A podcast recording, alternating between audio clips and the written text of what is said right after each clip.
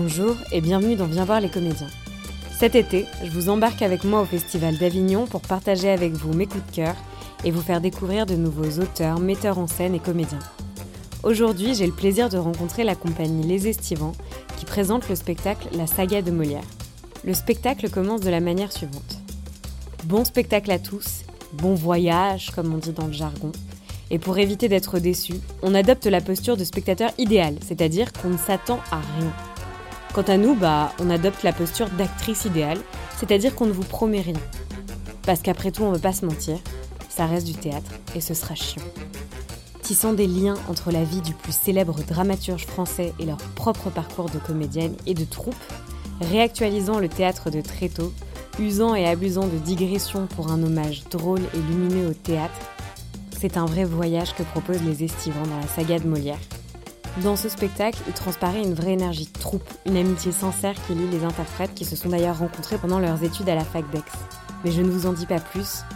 Je vous souhaite une très bonne écoute et avant ça, un petit extrait. Il faut bien préciser qu'à la fin, Molière il meurt. Mais quand ça, même. on ne dit pas dès le début qu'il meurt. Non, mais au niveau du suspense, je me permets d'ouvrir une deuxième parenthèse pour vous prévenir. Oui. La dernière, ok, je vais vite. Euh, pour vous prévenir qu'on ne va pas jouer les grands classiques de Molière comme Le bourgeois gentilhomme, Ne soyez pas déçus.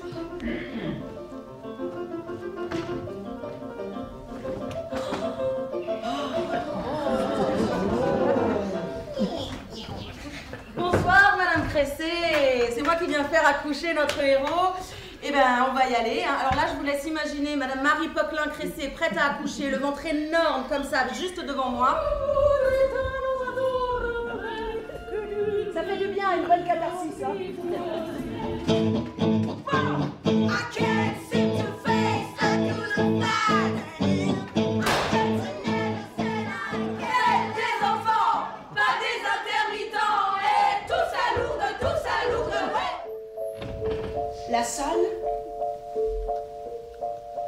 C'est des cons.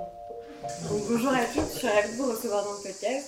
Vous êtes à Avignon pour présenter le spectacle La saga de Molière. Avant de commencer, est-ce que je peux vous demander de vous présenter? Bah, moi, je m'appelle euh, Johanna euh, Giacardi, je suis euh, la metteur en scène de cette compagnie des Estivants.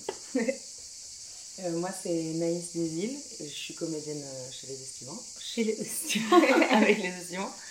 Et, euh, et voilà. Et des fois, je fais des petits costumes, des petits trucs en plus. hein. Et de la com aussi un peu. Et un peu comme. Moi, c'est Anne-Sophie de Rouet et je suis comédienne. Moi, Edith euh, Mailander et je suis comédienne aussi. Et Et moi, c'est Lisiane, et euh, du coup, je suis la co-directrice de la compagnie avec Johanna, et je m'occupe de la production euh, de la compagnie et des spectacles. Ok. Est-ce que vous pouvez nous parler un peu plus de la compagnie Les Estivants Comment vous vous êtes rencontrés Comment est né le projet? Euh, ben, en fait, en 2016, on a créé cette compagnie, Lisiane et moi. On s'est, on s'est rencontrés toutes à la faculté, euh, à Aix-en-Provence. Et, euh, et on avait envie de, monter une compagnie au début qui s'est réunie plutôt autour de mon désir de mise en scène. Et après, assez vite, on s'est rendu compte qu'on avait envie de, fonctionner plutôt en troupe, avec des fidélités, une amitié aussi qui pouvait s'incarner dans le travail. Voilà. Et de retrouver comme ça dans le travail une joie à être ensemble. Euh, voilà, donc après le projet s'est un peu constitué autour de toutes euh, ces valeurs.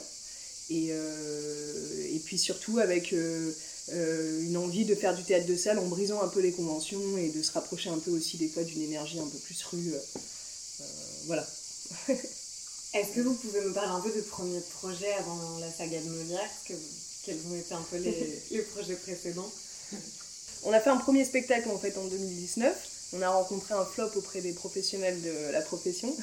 Et du coup, on a décidé toutes de partir cette année-là. En fait, on avait la chance d'être euh, artiste associé dans un théâtre au 3 Bicef à Aix-en-Provence, qui est un théâtre qui est implanté dans un hôpital psychiatrique. Donc, on avait fait plein d'ateliers avec les patients. On a plein d'anecdotes là-dessus assez. euh. Et, euh, à, l'issue de cet échec, on s'est dit bon, mais en fait, il faut partir, il faut quitter les salles, l'énergie euh, des salles, les, les institutions ne comprendront jamais, comprendront jamais notre geste. Donc, partons sur les routes avec notre caravane, jouer dans les campings. Donc, on a fabriqué dans l'urgence, je crois qu'on a mis à peu près trois semaines à fabriquer le camping show avec euh, voilà, et on est parti dans les Cévennes, euh, dans l'Hérault, faire une tournée. Et, euh, et c'est un peu, je crois que c'est, vraiment à ce moment-là en fait que la question de l'itinérance, qui était déjà là depuis le début dans les réflexions qu'on avait avec Lisiane sur la compagnie, d'aller vers les gens, de trouver une proximité avec le public, c'est vraiment à ce moment-là qu'on l'a, qu'on l'a touché du doigt. Et donc après, ça a commencé à, pour moi à mûrir dans, voilà, dans ma découverte du roman de Monsieur de Molière, de Bulgakov, et la saga de Molière a commencé à naître. ok, donc il y a vraiment plus de liens que ce que je pensais avec, avec le parcours de la compagnie de la troupe de Molière. Est-ce que vous pouvez aussi nous parler, enfin je vous fais beaucoup parler, est-ce que vous pouvez nous présenter le spectacle et comment justement est née cette idée-là euh, de la saga de Molière Ouais, bah exactement, c'est exactement ce que je raconte là, c'est-à-dire qu'on se retrouve sur les routes, euh, on est parti un peu dans un geste de rébellion vis-à-vis des institutions, un peu dégoûté en pensant qu'on nous comprendrait jamais. Moi je découvre le roman de Monsieur de Molière, donc qui est de Mikhail Bulgakov, qui raconte toute la vie de Molière et de sa troupe. Et, euh, et, réellement, c'est ce que je raconte dans le spectacle, je m'identifie à Molière, parce qu'on raconte que Molière aussi, lui, il a suivi plusieurs échecs à Paris, et que suite à ces échecs répétés, il a décidé avec le reste de sa troupe de partir euh, jouer euh, sur les routes de province, faire du théâtre avec leur préto, etc. Et donc voilà, il y a eu un système d'identification bête et méchant, de dire ah bah, peut-être qu'on est la réincarnation de l'illustre théâtre, de Jean-Baptiste Poquelin aujourd'hui.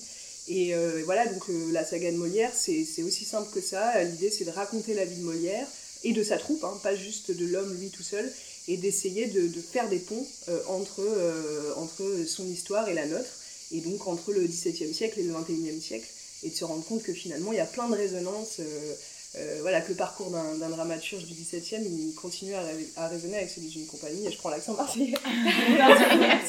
c'est bien, ça voilà, c'est bien, c'est incarné. Voilà, en gros, le, spectacle. Mais ce qui est super intéressant dans le spectacle, c'est que je trouve qu'il y a quelque chose de très concret de ce que peut être la vie d'une compagnie qu'on voit pas forcément souvent sur scène. Euh, comment vous avez choisi du coup les éléments que vous aviez envie de rendre visibles? Quels éléments de votre parcours vous avez décidé de montrer? Comment faire la part des choses aussi entre ce que vous avez envie de montrer, ce que vous avez plus envie de romantiser ou de fictionnaliser? Euh, Est-ce qu'il y a eu un travail entre vous toutes aussi de partage d'expérience de ce que vous avez vécu avant? Bah, on, a, presque tout le temps travaillé ensemble, donc donc euh, c'est un univers quand même assez commun qu'on a, euh, qu'on a toutes, j'ai l'impression, et du coup, euh, un peu des choses qui se pensent ensemble, qui se... On va pas dire « Ah, moi j'ai vu ça dans tel siècle Je crois que c'est... Ouais. Et puis aussi par rapport au, parcours de Molière, on s'est rendu compte que c'était vraiment la partie itinérance qui nous intéressait le plus. Et quand on, a essayé de se, coltiner la, la, phase gloire, on s'est rendu compte que nous, ça nous parlait pas parce qu'on connaissait pas du tout. Donc on était un peu, bon, bah, qu'est-ce qu'on peut en dire? On, va écourter en fait, parce qu'en fait, nous, on connaît pas, euh, alors que toute la partie mm. itinérante, ça nous parlait beaucoup. Euh, et brainstorming, enfin aussi après, ça parle d'impro, de, de, choses qu'on a vécues nous. Euh. Mm. Ah oui, il y a une belle anecdote sur le brainstorming, la scène où on sort des bières, on se dispute.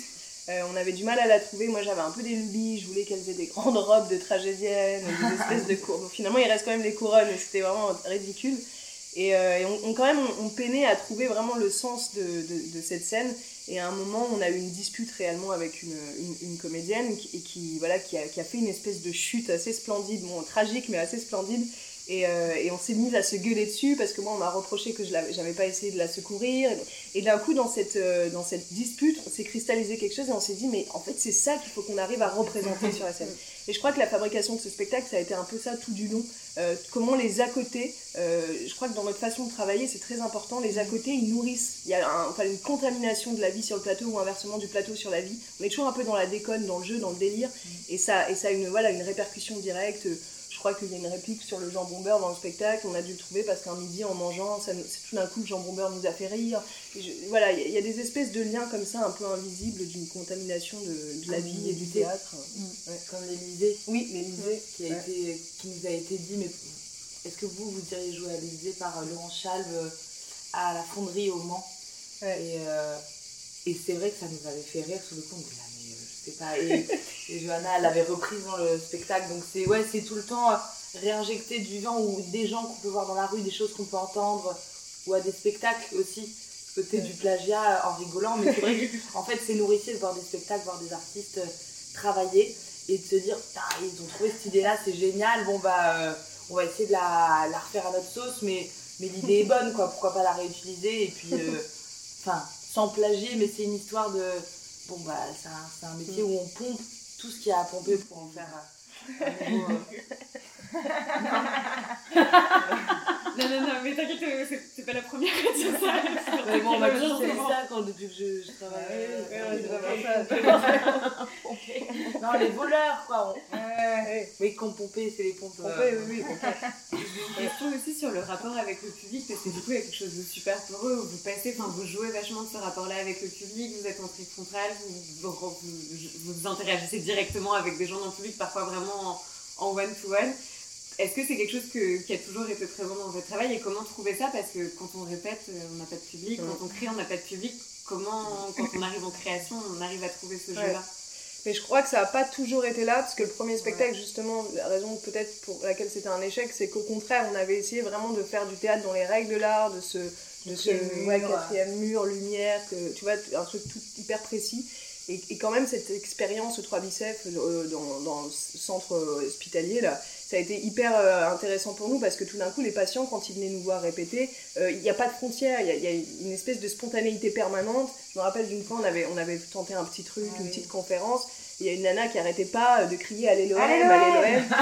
Et nous, ça nous a, on a appris euh, à leur contact à réagir. à- et on s'est dit, mais c'est quoi cette séparation? Voilà, moi je, je crois que vraiment c'est intéressant. Mais pourquoi il y a ce mur entre la salle et la, et la scène? Et donc dans la saga de Molière, il y avait une envie de continuer à creuser ce sillon, ces questions, de se demander pourquoi euh, il y, a, il y a- il y a une- il y a une frontière entre nous et d'essayer de, de- de- de la démolir, en tout cas d'en jouer, euh, de jouer avec cette convention. Quoi. Sur le texte, plus spécifiquement, est-ce que vous avez une réplique chacune que vous préférez dans le spectacle ou un moment que vous préférez? Moi, j'adore euh, le moment de l'Elysée et, et à faire, je- j'adore le masque et la. Enfin, C'est mon moment préféré. Ouais, c'est très jouissif pour nous, très cathartique, parce que quand même on se venge aussi des... d'un certain rapport à l'excellence euh, qui est surprôné, en tout cas par ces gens-là. D'un coup, on peut renverser la, la balance. Euh, moi, j'aime bien au début quand je dis euh, on va pas se mentir, ça reste du théâtre et ce sera chiant. Voilà, on- on- toute cette notice, euh, j'aime bien ce qu'elle euh, ce qu'elle renvoie ouais, aux spectateurs. Ça, me- ça me fait, ça me fait bien de jouer ça. La scène où on boit des bières et on, justement qui est très cathartique pour le coup, Mm. pour nous. Euh, je sais que pendant longtemps on, on l'a perdue, on l'a retrouvée cette scène, elle, a été, elle, est, elle est assez compliquée à trouver dans sa justesse. Mais quand on l'a, elle, elle, elle a toujours été très jouissive euh, Ouais, vrai. à, à faire quoi. Oui. Ouais, une forme de, de, De rupture quand. de non-jeu, en même temps il faut tenir le jeu, c'est très précis. Ouais. Et ça tient beaucoup à la rythmique, elle est très dure à, à avoir cette scène. Ouais, c'est vrai. Et moi, ce serait le moment où tu racontes justement l'anecdote euh, à la lumière de la tante Kesha, où finalement elle raconte l'écriture du spectacle, les spectateurs ne savent pas, euh, ne pas forcément que c'est vrai. Et, mais moi, je sais pas, je trouve ça Ouais, hyper touchant parce que je me dis, bah, ce spectacle, il a été écrit. euh, vraiment, on est, on est parti de ça, et c'est aussi toute l'histoire de, de, de la troupe et de, bah, de voir qu'on en est là aujourd'hui. C'est, Mais ouais, ça me touche à chaque fois. vraiment souvent la question en fait de, ce qui est vrai, ce qui est faux. ce qui est faux. Ah ouais, hyper ah bah tant mieux. Tant mieux, ça c'était aussi une, ouais, un, un peu un plaisir de se demander comment est-ce qu'on peut brouiller les pistes. Et pour la suite, on aimerait euh, continuer à, à creuser ces sillons-là dans, dans nos créations euh, futures. Quoi. Et Les gens nous disent souvent, mais on comprend pas à quel moment ça a commencé? Est-ce que ça a commencé? Est-ce que vous improvisez? Et pour moi, ça c'est la preuve d'une réussite parce que c'est des belles questions de théâtre. Quoi. Euh, Le spectateur, ça veut dire qu'il est jamais vraiment confortable. Il peut toujours être euh, voilà, actif à se demander, euh, c'est vrai, c'est faux, est-ce que ça a commencé ça pose c'est des super agréable, oui, de pas s'asseoir en disant bon, ça commence, je m'installe et quand ça se termine, je me relève Voilà. et j'applaudis. Enfin, Mm. Là, je trouve qu'on est en permanence, euh, enfin, on est sollicité, mais surtout le fait qu'il y ait des ruptures, on, ça sollicite plein, plein d'attentions différentes et plein d'émotions différentes. Je trouve qu'on a vraiment, ça donne envie de vous connaître parce qu'il y a une énergie qui est incroyable entre vous et notamment ce côté itinérance, euh, l'idée de questionner aussi ce que vous avez envie de faire, d'avoir un rapport très actif, de pas être dans ce qu'on attend d'une compagnie de théâtre où en fait je pense qu'on on a tous un peu des clichés sur ce que ça peut être, ce que ça doit être. Et la manière dont ça se termine, il y a quelque chose de super universel où à la fin vous récupérez tout le monde et c'est et c'est incroyable. Je voulais vous demander aussi, parce que le fait de jouer un spectacle au Festival d'Avignon, c'est quand même particulier par rapport à d'autres endroits, d'autres lieux plus institutionnalisés. Est-ce que c'est la première fois que vous venez avec un spectacle à Avignon? Ouais. Oui. C'est la première fois pour la compagnie. ouais. Comment vous l'appréhendiez au début? Et là maintenant que ça a un peu commencé, comment ça se passe pour vous? Moins fatigant que, que je pensais. Bah, c'est aussi qu'on a la chance, Ouais. je pense, d'être acquis au Théâtre des Carmes. Et le Théâtre des Carmes, c'est pareil aussi dans l'écriture de ce spectacle, parce qu'on a été en résidence deux fois chez lui. Il a accueilli le spectacle euh, dans sa saison précédente. Et du coup, c'était vraiment un choix de sa part de venir jouer la saga de Molière. Donc, on a des temps. On sait à Avignon que c'est quand même euh, très timé sur les montages, démontages, l'accueil du public. Et là, euh, bah, on a le temps nécessaire qu'il faut pour. Et puis là, il y a besoin quand même de. ouais, c'est ça. Et, et c'est vraiment. Bah, même on a pu avoir des réajustements euh, entre la première représentation où l'espace était trop étriqué. On a pu voir avec le directeur euh, pour euh, faire des aménagements. Et c'est pas toujours possible à Avignon selon les salles. Et donc je trouve qu'on a un, un réel accompagnement. Moi personnellement, j'ai déjà fait d'autres festivals d'Avignon et je trouve qu'on a la chance aussi de. Ça démarre sur les chapeaux de roue. On a des salles. on a des salles pleines, on a du public, on a aussi des professionnels qui viennent et c'est aussi l'enjeu d'Avignon, c'est de pouvoir tourner après le spectacle sur les saisons futures. Il y a de la presse, donc, euh, donc euh, oui, moi je suis très enthousiaste et je suis ravie aussi pour la compagnie qui connaît ce premier Avignon et que ça se déroule, euh, ça se déroule comme ça, quoi. C'est, Oui. voilà, C'est on sait qu'au milieu de de, chance, ouais. de 1400 spectacles, euh, On sait jamais. Voilà. enfin, ce que ça peut être. Oui, après on est accompagné en production déléguée par le théâtre du gymnase à Marseille. Et du coup, c'est vrai qu'on, nous, en tant que structure, compagnie, on n'a on n'a pas pris de réel risque financier, c'est eux qui le prennent pour nous. Et, euh, et du coup, euh, bon, bah, c'est aussi euh, une chance de pouvoir, de pouvoir être ici.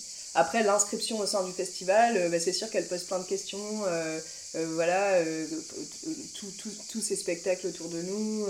Moi, des fois, plus en tant que comédienne, le soir, quand je dois mettre mon costume et m'apprêter à jouer, des fois, c'est troublant de se dire, mais au moment où je m'apprête à monter sur scène, il y a, y a 500 autres personnes qui sont en train de le faire, d'autres spectateurs qui sont en train de, de voir quelque chose. Alors, ça pose forcément la question peut-être un peu cliché de la consommation. Euh, moi, je rêve d'espaces où le théâtre pourrait être un peu plus une fête, un peu plus célébré, où il y ait plus, euh, voilà, de, je sais pas, que tous les espaces du théâtre puissent être investis, euh, comme Marianne Mouchkine, elle peut le faire avec la cartoucherie. voilà, on se déplace, on arrive avant, on vient pour manger, le théâtre a été modifié. Et c'est sûr que ce genre de, fête n'est pas possible au, cœur du Festival d'Avignon. Mais ça reste une, chance inouïe de pouvoir jouer, parce que quand même, le, sens de notre métier, c'est aussi ça, de pouvoir se représenter chaque soir devant des gens différents. Et pouvoir faire une longue série en plus. Voilà. euh, on joue quasiment tous les jours. Si vous devez dire une chose que vous préférez dans le festival, ce serait quoi Moi, d'un point de vue plus euh, que du production et diffusion, je trouve que c'est le, le moment où on rencontre les gens et d'être à, à la billetterie, d'accueillir les gens, que ce soit et à la fois du public et aussi des professionnels, de mettre enfin des visages euh, sur des noms euh, de numéros de téléphone ou de mail. Et il y a tout ce soir aussi de l'accueil, je trouve. euh, et moi- enfin, moi, je sais que c'est un moment que, ouais, que j'aime beaucoup pendant ce festival parce que ça, ça devient concret sur certaines choses. Et là aussi, parce qu'on a la chance euh, aussi que ça se passe très bien. Donc, euh, voilà.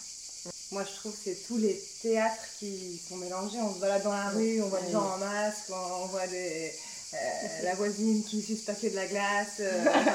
c'est dingue, tous ces gens costumés dans la rue, même les différentes de classe avec le in, le off. je trouve ça fou qu'on soit tous là pour, pour jouer ou voir du théâtre. C'est- Ça fait un truc bizarre. C'est joyeux en même temps et c'est. Oui, je suis d'accord. Peut-être le plus positif, c'est c'est de se dire que pendant un mois, tout d'un coup, une ville peut être euh, récupérée par le théâtre. Que la culture, le théâtre en tout cas, peut être mis au centre euh, le temps d'un mois euh, dans une ville. Ça, c'est assez Mm. beau, ouais. Et, que- et de se rendre compte quand même avec tout- toute la, la venue des gens que bah, le théâtre, euh, des fois on l'oublie, mais quand même ça plaît aux gens. Donc c'est bien de se le rappeler, ouais. L'espace critique, l'espace de discussion. Moi, je sais que souvent dans la vie, j'ai tendance à m'emmerder. Et tout d'un coup, quand le théâtre est au centre, bah, j'ai beaucoup plus de facilité à aller vers les gens. Je me trouve beaucoup plus sociable depuis qu'on est arrivé à Avignon. Parce qu'il y a, y a le théâtre comme euh, terrain euh, commun de pouvoir dire qu'est-ce que t'en as pensé. Qu'est-ce que... Ouais, et- bah voilà, j'avoue que ça rend heureux, ouais. Il y a un truc qui est marrant quand même, moi je trouve, c'est c'est quand même de croiser des compagnies différentes et de revoir des gens, Ouais. enfin de croiser Ouais. des gens qu'on n'a pas vus depuis. euh, Oui, c'est on- vrai. on traîne dans le même milieu quand même depuis un moment. Donc on croise des gens qui sont là-bas, là-bas, là-bas, là-bas. Puis il y en a qui partent en Belgique, en Suisse, en machin. Ou de revoir des gens qu'on a vu jouer il y a 10 ans et qu'on Ouais. avait adoré. Et on fait Oh, mais c'est machin. Et enfin, il y a- il y, a quelque chose d'assez rigolo, je trouve, Ouais, de, ouais. de. Je sais pas, tout- toutes les mêmes personnes, toutes les personnes qui travaillent dans le même mé- métier sont là à ce moment-là. Et donc, c'est assez fantaisiste. Il y a des gens qui, qui t'ont inspiré dans, dans ton travail, euh, des gens qui sont des copains. Et de voir tout le monde graviter autour de ça, c'est assez rigolo, quoi. En plus, dans une toute petite ville, donc on Ouais, reste c'est ça, on tout le monde. Ouais, puis l'occasion de voir des spectacles aussi dont on a Ouais, parlé, bah mais ouais. t'as pas l'occasion de voir à d'autres moments, parce que c'est trop loin. Spectatrice, Être spectatrice aussi, ouais. euh, Ah, ben ça, surtout, ouais. Ouais. Des trucs. euh, Bon bah super, est-ce que je peux vous demander de juste redire euh, où vous jouez, à quelle heure pendant le festival? Alors, on joue la Sagrade Nucléaire le premier. On est à 21h30 au Théâtre des Carmes et on joue jusqu'au 26 juillet, sauf le jeudi 20. Parfait, merci beaucoup. Merci. Merci à vous. J'espère que cet épisode vous a plu et vous aura donné envie de découvrir le spectacle et de suivre la compagnie Les Estivants.